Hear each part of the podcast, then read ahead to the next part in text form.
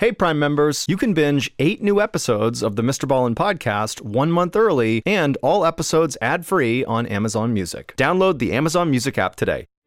Late one night in February of 1986, a man returned to his home in Los Angeles, California after work. As he pulled into the driveway, he immediately noticed that his garage door was open and his wife's car was gone. He glanced at his watch and saw it was much too late for his wife to still be at work so he wondered where she might have gone. But before he could even think about that, he noticed something else unusual about his home. There were little bits of broken glass spread out across the driveway. Now, starting to panic, the man threw his car in park and charged inside the house. And what he would see inside was so traumatic that he covered it with a towel while he waited for police to arrive. But before we get into that story, if you're a fan of the strange, dark, and mysterious delivered in story format, then you've come to the right podcast because that's all we do, and we upload twice a week, once on Monday and once on Thursday. So, if that's of interest to you, please offer to make coffee for the Amazon Music follow button, but brew it with hot dog water. Okay, let's get into today's story.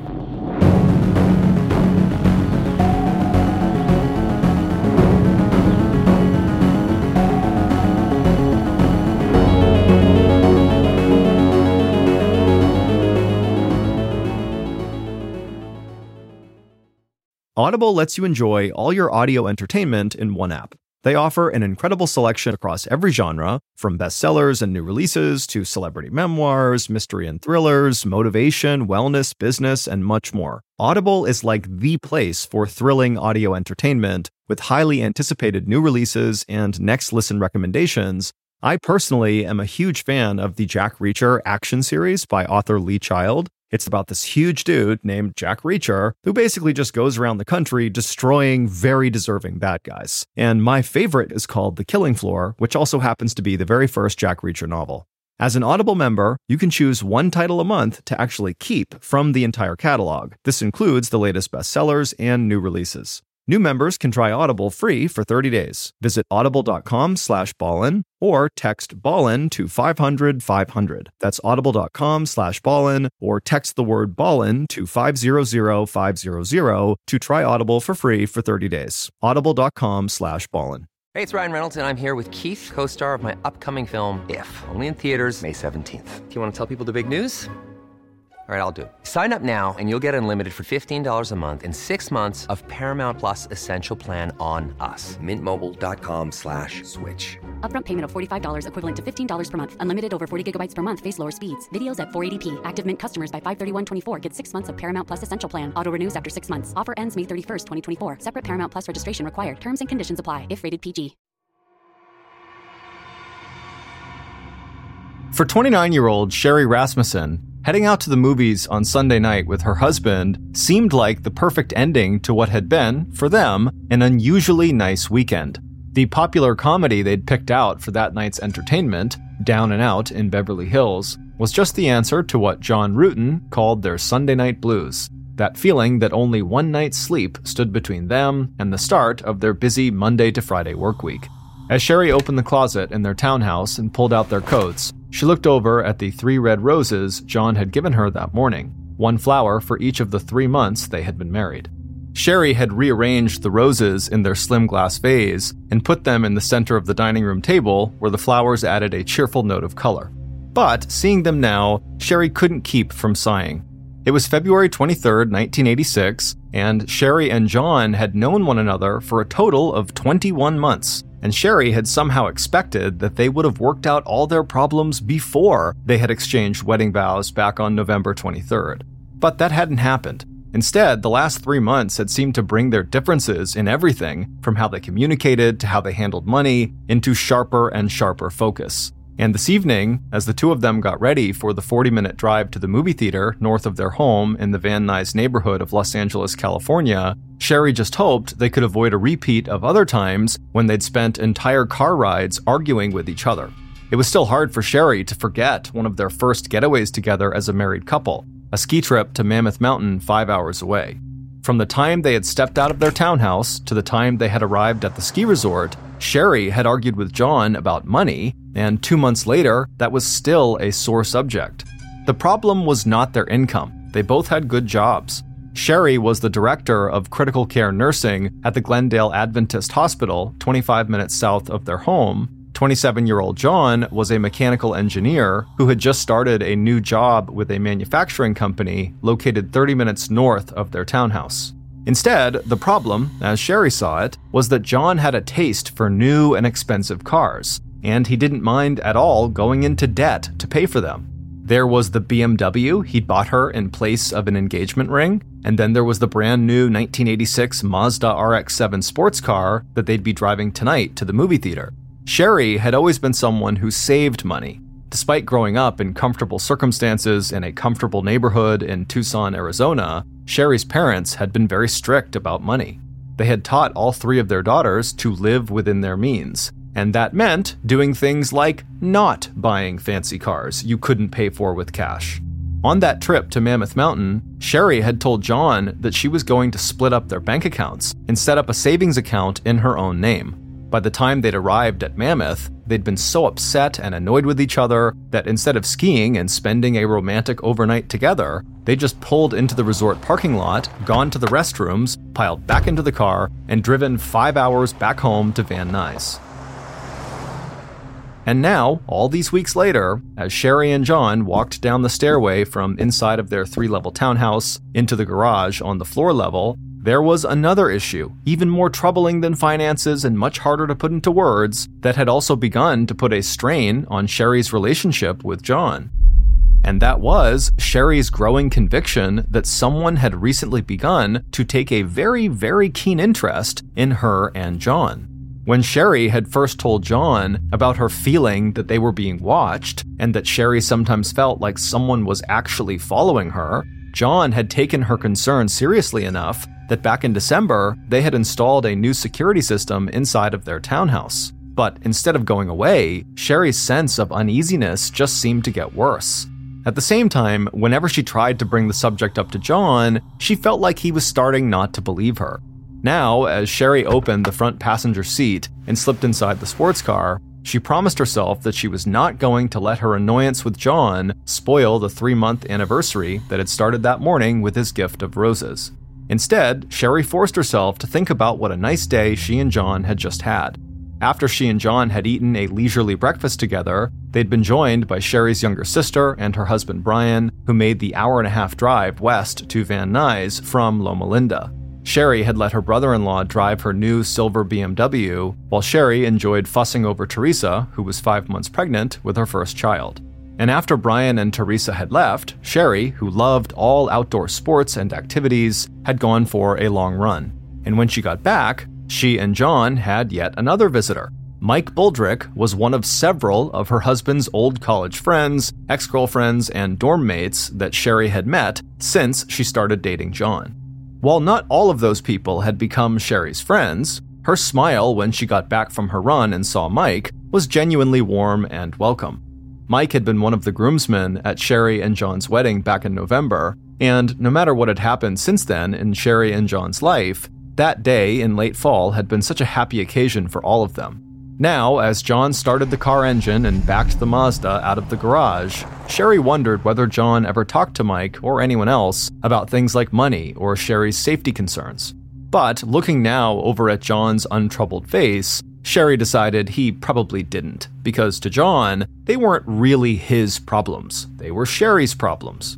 Turning her gaze back to the road in front of them, Sherry hardly noticed the neighborhoods and towns she and John were passing on their scenic route to Simi Valley. Glamorous places like Beverly Hills and Malibu and Pasadena, places that had made her adopted home state of California famous throughout the world.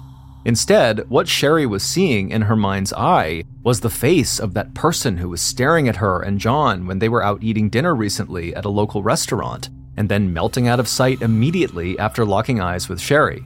And instead of hearing the sound of traffic as the maroon Mazda sped north, Sherry heard the sound of the phone calls once and sometimes twice a week, and then a click whenever Sherry or John actually picked up the receiver to say hello. John could say what he wanted to about there being a problem with the phone line, but Sherry wasn't buying it. And the more Sherry felt like John was dismissing her concerns, the more Sherry had started to confide about her fears and the issues in her marriage, not to John, but to her friends and to her parents. And in particular, Sherry had found that her father, Nels Rasmussen, was taking every one of her conversations very seriously. Nels had always been especially protective of his middle daughter, the child who was so smart she'd been enrolled in college at the age of 16, and who turned heads everywhere she went thanks to her physical beauty, and to the fact that she was a full six feet tall in stocking feet. And Nels was equally proud of how his joyful and playful youngster had grown up into a kind, independent, and fun loving young woman whose sense of adventure and ambition had taken her from Tucson, Arizona, out to the bright lights and big city of Los Angeles. Nels was also less worried about Sherry's difference with John over money than he was about Sherry's other harder to define fears about being watched and maybe even threatened. Nels might not know all the details of Sherry's marriage and life, but he did know his daughter was not prone to imagining things or having anxiety attacks for no reason. Nels had also sensed in his latest phone conversations with his daughter that Sherry, who had always been a person of action, had come to some kind of a decision. And, as Nels later reported to his wife, he had the distinct impression that with or without John's support or involvement, Sherry was going to take steps of her own to resolve the strains she was feeling in her marriage and to make sure that both inside and outside of her townhouse, she felt safe and free from any prying eyes. By the time John and Sherry had pulled into the parking lot surrounding the brightly lit movie theater, the hypnotic motion of freeway driving had worked its magic, and Sherry had finally relaxed and when John stepped around to her side of the car to open the door for her, she gave him that radiant smile that never failed to take his breath away.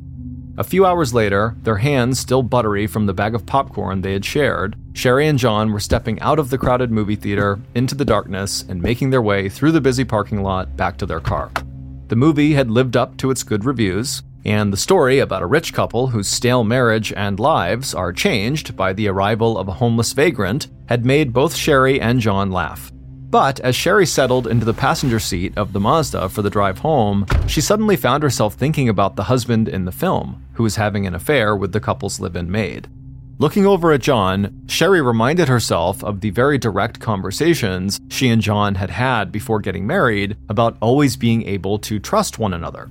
As for John, from the moment he had met Sherry almost two years ago at a party hosted by a mutual friend, all other women in his life had been instantly forgotten about, and the good looking engineer with the dark hair and white teeth had fallen hook, line, and sinker for the tall, friendly, and vivacious nurse who was now his wife. Turning to smile at Sherry, John put the key into the ignition, turned on the engine, and a few minutes later, they had joined the river of cars that flowed south down the freeway into Los Angeles. By 10 p.m. that night, Sherry and John were walking up the stairway that led from their two car garage up to their three level townhouse. Stopping in the living room, they locked the door behind them and put away their jackets. Then they walked up the short flight of stairs that led into their kitchen and dining room, and the two of them chatted while John put together a lunch that he would take to work the next day. One more short flight of stairs, and they had reached their master bedroom and bath on the third level. As they were both getting ready for bed, Sherry told John that she was dreading a class about conflict resolutions she was scheduled to teach at work the next day, and that she was thinking about calling out sick. Just before the two of them turned out the light and slipped off to sleep, John urged Sherry to just go in and teach the class and get it over with. But when the couple woke up just before 7 a.m. the next morning, Monday, February 12th, only John got out of bed to shower and dress. Still tucked under the blanket, Sherry told John that she'd decided she was going to stay home.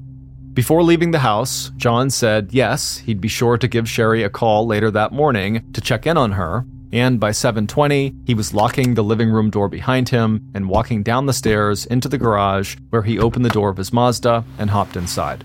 As John backed his car out of the garage, he paused just long enough to hit the remote button that would close the garage door behind him. Ten hours later, John was hopping back into his car to make the 30 minute drive back home to Balboa Townhomes, this time stopping just long enough to pick up some clothes from the dry cleaner. True to his word, John had called Sherry that morning from his office, twice in fact, And when Sherry didn't answer either call, John had checked in with Sherry's secretary at Glendale Adventist Hospital to see if maybe Sherry had decided to go to work that day after all. And as far as Sherry's secretary knew, without having actually seen Sherry that morning, the answer to John's question was yes, she had gone to work. What John wouldn't find out until later was that that information was wrong. By noon, when Sherry's sister, Teresa, had made her usual call to Sherry, Sherry's secretary told Teresa that Sherry had called out sick. So it wasn't until John pulled into the driveway of Unit 205 and noticed that the garage door was open and that Sherry's BMW was gone that he felt the first flicker of worry. That worry intensified when he saw broken glass scattered on the driveway.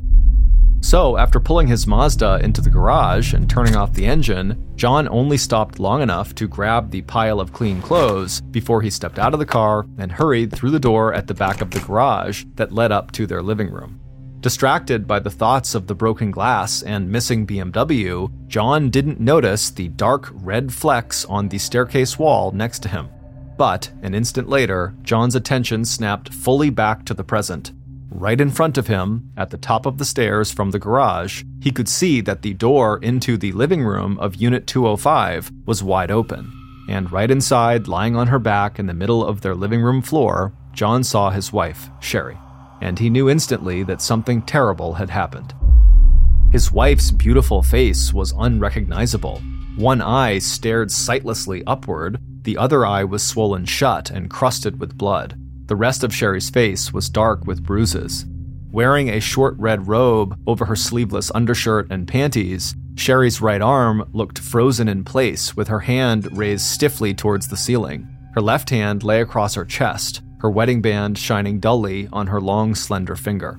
All around Sherry, there were smears of blood and signs of a terrible struggle. Electrical cords and wires snaked across the floor, most of them leading to the stereo equipment that was stacked in a messy pile right next to the door where John was now standing. Carefully laying his armload of clothes over the back of the sofa, John took a few slow steps towards Sherry's body. Then, with the toe of his shoe, he reached out and touched the stiff, cold flesh of his wife's bare leg. A moment later, John had picked up the phone that had been knocked to the floor and dialed 911. When the emergency dispatch operator at the Los Angeles police station answered the call and asked John the nature of his emergency, his voice was flat with shock. I think my wife is dead. And then, after giving his address and ending the call, John pulled a hand towel out of a small cupboard, walked back over to Sherry's body, and draped the towel over her ruined face. As John would tell the first medics who arrived on the scene eight minutes later, the sight of Sherry's facial injuries was so upsetting that John never even noticed the three bullet holes in Sherry's chest or the bite mark on the inside of her left forearm. By 8 p.m., so one hour and 45 minutes after first responders had arrived inside of Unit 205, the lead detective on the Sherry Rasmussen murder case had also arrived on the scene. While the crime scene techs were busy taking pictures and marking the location of pieces of evidence, Detective Lyle Mayer joined his junior partner and the head of the Van Nuys Homicide Bureau to do a walkthrough of the crime scene. As the husband of the victim and as the person who first discovered Sherry's body, John was automatically a person of interest, and the detective planned to question John at the police station as soon as investigators finished this initial examination of each room in the townhouse. The investigator also knew that it would take days and even weeks before all the evidence collected from the scene would be fully cataloged, tested, and analyzed.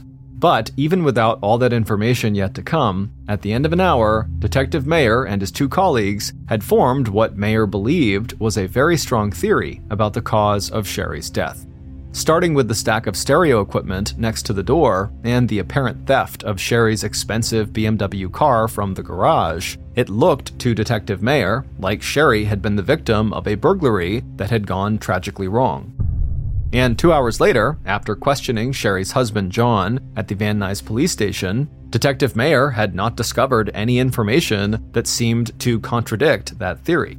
During his interview with the detective, John had been obviously upset over his wife's death, often breaking down in tears as he answered one question after another. But over the course of the interview, John was able to give the lead investigator, a 20 year veteran of the Los Angeles Police Department, a complete account of John's last conversation with Sherry before John left for work that morning, and also a complete account of where and how John himself had spent the day. And when John described exactly what he had done before leaving the house for work that morning, the detective was also sure he just figured out why there was no sign of forced entry at the crime scene. According to John, while he had locked the door of the townhouse that led into the garage stairway, he had not checked the front door or armed the security system. It now seemed likely to the detective that all the attacker or burglar had to do to get inside the townhouse was just turn the front doorknob and walk right inside. And no, John told the detective, he and Sherry did not keep a gun in their house. No, John had never and would never hurt Sherry. No, they had no enemies. And finally, absolutely no, there were no problems or issues with their marriage. No disagreements about money, no ex girlfriends or ex boyfriends, no unexpected or unwanted visitors, and no unusual calls. Just a technical glitch that had caused their phone to ring, even though when he or Sherry answered, the line was always dead. Crying, John told the detective that he and Sherry had just celebrated their third month anniversary of their marriage. Quote, We just got married, John said. We were having the best time. End quote. Meanwhile, as John's interview was wrapping up, back at Balboa Townhomes, the senior coroner was examining Sherry's body, and John's parents were finishing the three and a half hour drive from their home in San Diego up to Van Nuys and by the time the coroner had ordered Sherry's body transported from her home to the county morgue for an autopsy, John and his parents were checking in to the local Travelodge motel. At 1 a.m., almost seven hours after John had discovered Sherry's dead body inside of their townhouse, John asked his father to call Sherry's family and tell them that Sherry had been murdered.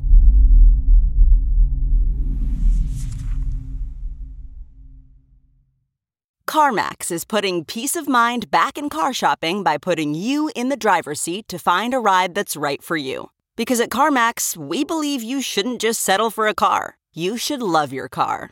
That's why every car we sell is CarMax certified quality so you can be sure with upfront pricing that's the same for every customer. So don't settle. Find love at first drive and start shopping now at CarMax.com. CarMax, the way car buying should be. Worried about letting someone else pick out the perfect avocado for your perfect Impress Them on the Third Date guacamole? Well, good thing Instacart shoppers are as picky as you are. They find ripe avocados like it's their guac on the line. They are milk expiration date detectives. They bag eggs like the 12 precious pieces of cargo they are. So let Instacart shoppers overthink your groceries so that you can overthink what you'll wear on that third date. Download the Instacart app today to get free delivery on your first three orders while supplies last. Minimum $10 per order. Additional terms apply. At 1 p.m. in the afternoon of April 10th, 1986, so six and a half weeks after Sherry Rasmussen's murder, Detective Mayer got the break in his investigation that he'd been hoping for the one that he was sure confirmed his theory that Sherry had been killed in the course of a robbery gone wrong.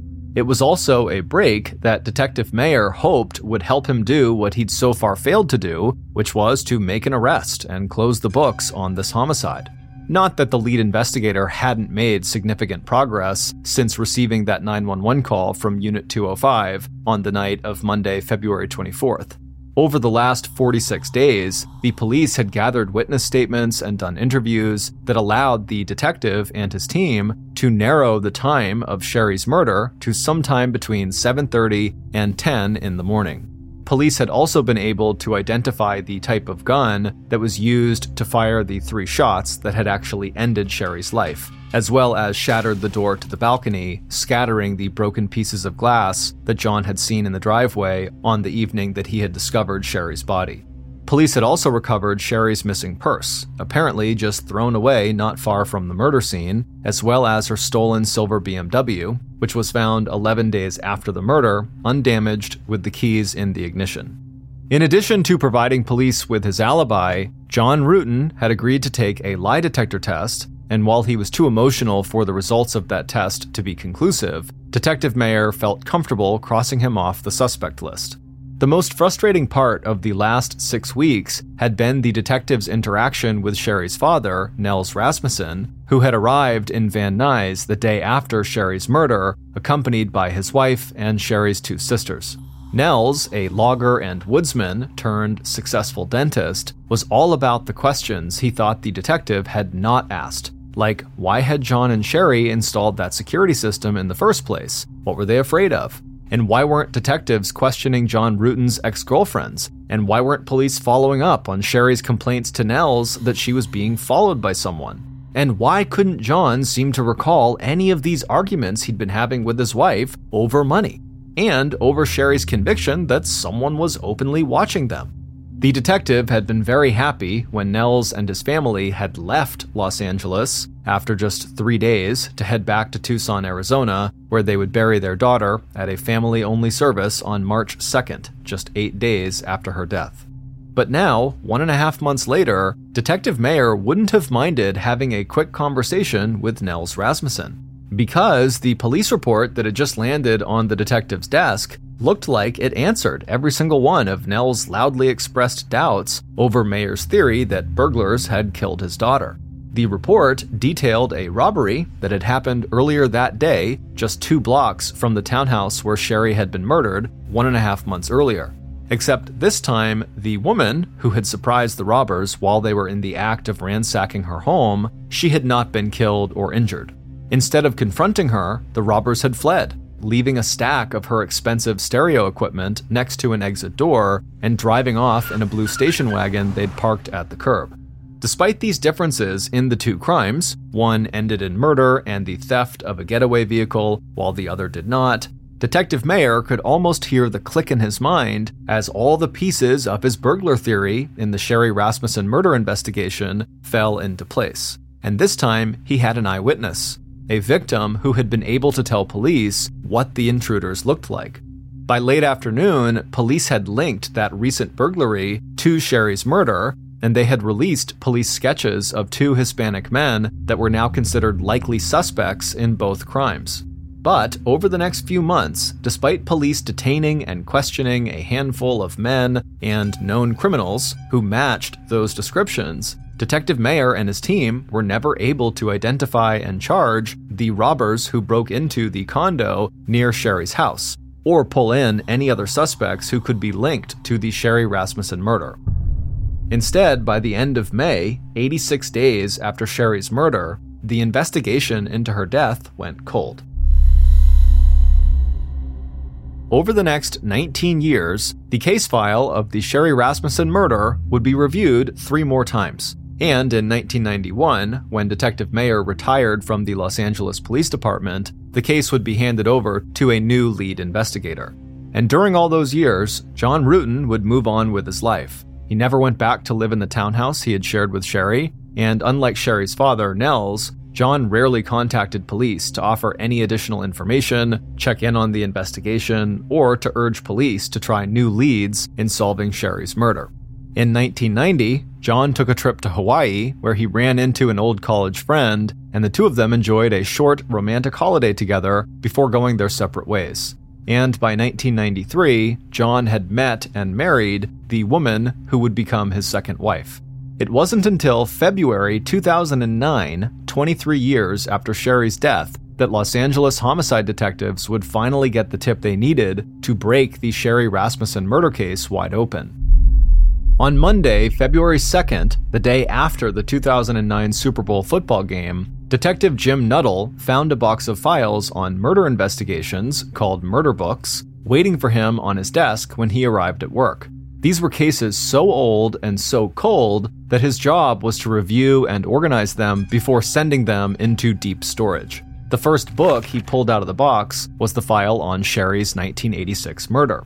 But on what should have been a quick and final read through of the case, the detective's attention was riveted by the results of a DNA test that had come back four years earlier in 2005. That DNA analysis, along with several other details of the crime scene, blew huge holes in the theory that Sherry's death had been a burglary gone wrong. And before long, Detective Nuttall, with the help of a new team of investigators, had a list of five new suspects in Sherry's murder. And just three months later, investigators had narrowed that list to just one name on June 3, 2009, a special surveillance unit of the Los Angeles Police Force was trailing this one suspect into a popular big box retail store called Costco, located in Simi Valley, the same area where Sherry and her husband John had gone to the movies together on the night before Sherry was killed. Like so many other shoppers at Costco, their target had stopped at the store's outdoor food court for lunch. The team watched as their target drank from a straw stuck into a cup of soda. And when their target had finished eating and tossed that cup of soda into a trash can on the way out of the food court, it was only a matter of seconds before the team had whisked the cup and the straw, with its precious load of their suspect's saliva and DNA, into a manila envelope, returned to their vehicles out in the parking lot, and driven south to hand deliver the package to the Los Angeles Police Department Special Investigations Division. Two days later, on Friday, June 5th, police brought that suspect in for questioning. What they would discover over the course of a four hour interrogation, coupled with new DNA tests and a review of the old murder book on Sherry Rasmussen, would send shockwaves throughout the city of Los Angeles. Based on those findings, here is a reconstruction of what police believe happened on the day that Sherry Rasmussen was murdered over 23 years earlier. Monday, February 24th, 1986, was a beautiful winter day in Van Nuys, California. By 7:30 in the morning, the temperature was on its way up from cool to warm without being hot. The sky was clear and the air was still. But standing outside the Balboa Boulevard townhouses, Sherry's killer hardly noticed the nice weather. They were too busy watching for John Ruetten's car to leave the gated complex so they could get busy with that morning's work. And sure enough, a few minutes before 7:30, there was the maroon Mazda easing out onto Balboa Boulevard and about to turn north for the 30 minutes drive to John's office. To the killer, the daily routines of this newly married couple were as familiar as the killer's own routines. After all, the killer had been spending months watching them, especially after finding out about their engagement back in May of 1984. Even before that, though, the killer had begun to keep careful notes about where and when the killer had observed either John or Sherry, including the visits the killer had made to their townhouse, the restaurants where the killer had watched them together, and the gym where Sherry went to take aerobics classes. Sherry's killer even took pleasure in knowing that Sherry was aware that she was being watched, and that Sherry so obviously disliked the killer especially after their confrontation at Sherry's place of work back in August of 1985, three months after the couple's engagement. But as of today, Sherry's killer was done watching. Patting their pocket, the killer felt the weight and shape of the 38 caliber revolver with the short barrel, along with the length of cord the killer could use to tie Sherry's hands or feet. As for getting into Unit 205, that should be easy. Even if the doors were locked, it would not be the first time that the killer had let themselves in using the keypad. And a few minutes later, before Sherry was supposed to leave for work, the killer, silent as a ghost, was standing inside the living room. After taking a moment to get their bearings, the killer crossed the tile and carpet to walk up the short flight of stairs to the next level where the dining room, kitchen, and small breakfast room were located. And that is where Sherry, walking down from her bedroom, dressed in her short red robe, underwear top, and black panties, found her attacker. And that is where Sherry began to fight for her life. The murderer's first two gunshots missed their target, and instead of hitting Sherry, they passed through a curtain and shattered the sliding glass door leading out to the patio. As soon as the killer had raised the weapon, Sherry had turned and made a run for the stairs leading down to the living room and to the panic button that was located in the alarm panel next to the front door. But Sherry's killer was strong and fast, and before Sherry could make it to the door, the killer was on her. Everything about the crime scene, along with the medical examiner's autopsy report, would testify to just how close Sherry would come to disarming and possibly defeating her attacker. In the struggle that followed, the entertainment wall unit collapsed, the phone fell to the floor, wires were ripped out of sockets, lamps fell over, and crime scene techs would find two of Sherry's torn fingernails on the floor near the security panel, along with a single bloody handprint, where Sherry had come so close to hitting the alarm. At some point, police believe that Sherry actually managed to get control of the murderer's gun and put her attacker into a headlock. It was at that point that the killer bit the inside of Sherry's left forearm to break free and then grabbed hold of a nearby ceramic vase that the killer brought down with all their force onto Sherry's forehead. Stunned, Sherry crumpled to the floor. Regaining control of the gun, the killer leaned down and pressed the weapon directly into Sherry's chest and fired the first of three shots. Then the killer paused long enough to grab a quilt from off a nearby chair, wrap the thick blanket around the muzzle of the gun to deaden the sound, aim the weapon again at Sherry's chest, and fire two more shots. At some point in the struggle, ligature marks on Sherry's arms, just above the wrists, indicated that she had been tied with a cord that was left at the scene of the crime. Her hands, head, and neck would be covered with defensive wounds, bruises, cuts, and scratches, but the most severe damage to Sherry's face, the damage that would be so upsetting to John Ruetten that he would cover his wife's face with a hand towel after calling 911, had been caused by blunt trauma, not just from being struck with the vase, but by being struck at least twice in the face with the butt of a gun. When the killer was sure that Sherry was dead, they stood for a moment over her body, letting their breathing return to normal. Then the killer looked around the room, taking in the damage, remembering the three roses in a vase on the dining room table on the next level, and planning how to arrange everything in the townhouse so it would appear to police that Sherry had been killed in a robbery gone wrong. It didn't take much work. All the killer had to do was knock over a few more small items of furniture, pull the drawer out of an end table, and put the stereo equipment in a stack by the door. Then the killer rifled through Sherry's belongings until they found her purse with her wallet and her marriage license inside, as well as the keys to her silver BMW. As the killer left the living room to walk down the stairs into the garage, they left small flecks of Sherry's blood on the wall. What the killer did not realize was that they had also left one of their own bloody fingerprints on the stack of stereo equipment next to the townhouse door, as well as a sample of their saliva embedded in the bite wound on Sherry's left arm. A few minutes later, and the killer had slid behind the driver's wheel of Sherry's engagement car, turned on the engine, and backed out the driveway. The killer left the garage door open as they drove out of the Balboa townhouse complex. Three years later, the killer would finally meet up again with Sherry's widower, John Ruetten, on a vacation in Hawaii. But a relationship that the killer had hoped would end in love and marriage would only last for a few days. And then John would go back to his new home in San Diego and meet a new woman who would eventually become his second wife. Just as John had left the killer once before, years ago, for the beautiful and radiant Sherry Rasmussen.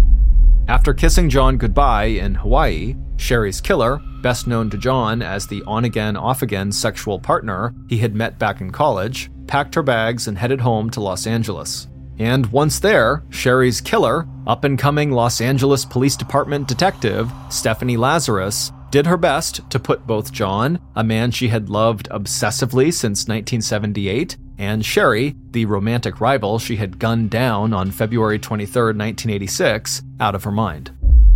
It would turn out that all of Sherry Rasmussen's fears about being followed were true. But as far as Sherry was concerned, from the very beginning, there had been very little doubt about who that stalker was and why this woman was harassing Sherry. Because back in June of 1985, just weeks after Sherry and John had announced their engagement, Sherry had gotten a visit from an off duty police officer named Stephanie Lazarus, who told Sherry point blank, quote, If I can't have John, you can't either. End quote. Stephanie, who had shown up in Sherry's office at work, dressed in very tight short shorts and a tank top that showed off her very fit body, then went on to tell Sherry that Stephanie and John, who had met 15 years earlier at the University of California in Los Angeles, were still having sex with one another, and that if Sherry's marriage failed, Stephanie would be right there to pick up the pieces. And when Sherry confronted John about this visit from Stephanie and what Stephanie had told her, John confessed that it was true. That after finding out about his engagement to Sherry, Stephanie had called John in tears and asked him to come visit and comfort her. John had agreed, and he also agreed to have what he described to Sherry as, quote, closure sex with Stephanie. John also insisted that Stephanie might think she was his girlfriend, but as far as John was concerned, they were just more like sex buddies. John promised Sherry he would end things with Stephanie, but instead of contacting Stephanie directly and making it clear to her that he was not ever interested in a romantic relationship, John just cut off all communication on his end without telling Stephanie why. Meanwhile, Stephanie, somehow bypassing the townhouse security system, started to show up at John and Sherry's unit, dropping off skis for John to wax or popping in to say hi to John. When Sherry objected to this, John refused to take any action. Instead, he told his wife to, quote, just let this die, end quote. By the time Sherry and John were celebrating their three month wedding anniversary on Sunday, February 23rd, Sherry's father, Nels, had the impression that Sherry was so frustrated and unhappy that she had decided to take steps of her own to resolve the situation with John's ex girlfriend, a woman who she had only described to Nels as a cop with the Los Angeles Police Department. Sherry could have no way of knowing that Stephanie had also decided to resolve the situation, and on the morning of the following day, Monday, February 24th, Stephanie Lazarus would accomplish that by murdering her ex boyfriend's wife and making the crime look like a robbery gone wrong. But if Sherry expected that she would become the next Mrs. Ruetten, she was wrong. John would meet up with Stephanie for a fling in Hawaii, but other than that, their relationship ended with Sherry's death. Still, it wasn't until 2005, 19 years after the murder, that Stephanie's perfect cover up of that murder started to unravel. That's when investigators who were reviewing the case happened to stumble across a piece of evidence that had apparently been misplaced the swab taken from the bite wound on Sherry's arm. Using DNA tests that had not been available in 1986, investigators discovered that the DNA on that swab showed that Sherry's killer was a female. But when the DNA profile did not match any known offenders in the National DNA Database, police once again closed the investigation. It wouldn't be until February 2009, four years later, that Detective Jim Nuttall would review the Sherry Rasmussen murder book and understand the real significance of that DNA finding. If Sherry's killer was a single female, then the original theory about the murderer being two male suspects was wrong. There was also a picture of a bloody fingerprint on the stack of stereo equipment found by the door of Sherry's living room, suggesting that the equipment had been stacked after and not before the murder had happened. And just like that, Nels Rasmussen's unshakable conviction that his daughter's killer was one of John's ex girlfriends suddenly looked very likely. And going back almost 23 years, Nels had already put a name to that girlfriend LAPD Detective Stephanie Lazarus. And by June of 2009, Stephanie Lazarus was number one on Detective Nuttall's suspect list, too. As he took a closer look at one of LAPD's star detectives, now assigned to art theft detail, the circumstantial evidence kept mounting up. On the day of Sherry's murder, Stephanie had taken the day off, and the weapon used to kill Sherry matched the description of a gun that Stephanie would report stolen 10 days after the murder. There were also the irregularities that the detective had discovered in the case file itself, like someone with police level access to the murder book had removed any reports or paperwork that contained Stephanie's name, including the handwritten notes and chronology that detailed the entire first three months of the Rasmussen investigation. On June 3rd, a surveillance unit that had been following Officer Lazarus collected a DNA sample from a cup Stephanie had thrown away while eating lunch at Costco. And two days later, the DNA analysis of that saliva would prove to be a match to the DNA of the killer who had bitten Sherry's inner arm. Stephanie's DNA would also match tissue collected from under Sherry's broken fingernails. On June 5, 2009, Stephanie Lazarus was arrested at the Los Angeles Police Headquarters and charged with the 1986 murder of Sherry Rasmussen. When police searched Stephanie's house shortly after the arrest, they would find a 600 page long journal that included passages detailing Stephanie's relationship with John and how closely she had watched John and Sherry. Police would also find a well worn picture taken back in 1979 of John sleeping in his dorm room at college. On the back, in Stephanie's handwriting, was this inscription quote, I snuck in at 1 a.m. and took this photo. End quote. In 2012, three years after her arrest, Stephanie Lazarus would be found guilty of first degree murder in the death of Sherry Rasmussen, and she would be sentenced to 27 years to life in prison.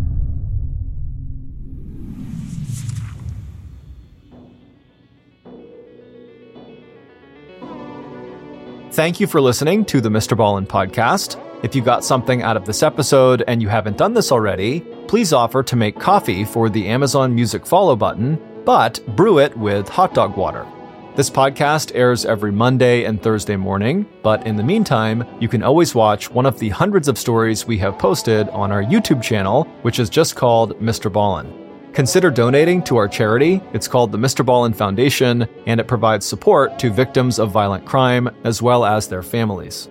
Monthly donors to the Mr. Ballen Foundation Honor Them Society will receive free gifts and exclusive invites to special live events. Go to mrballen.foundation and click Get Involved to join the Honor Them Society today.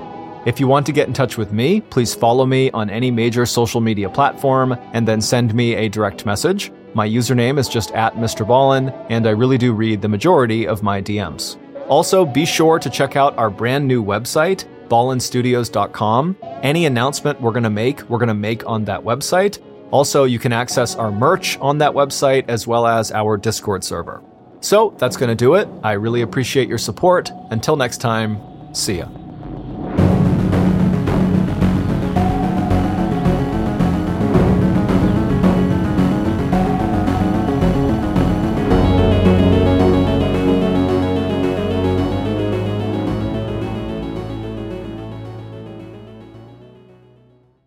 Hey, Prime members, you can binge eight new episodes of the Mr. Ballen podcast one month early and all episodes ad free on Amazon Music. Download the Amazon Music app today.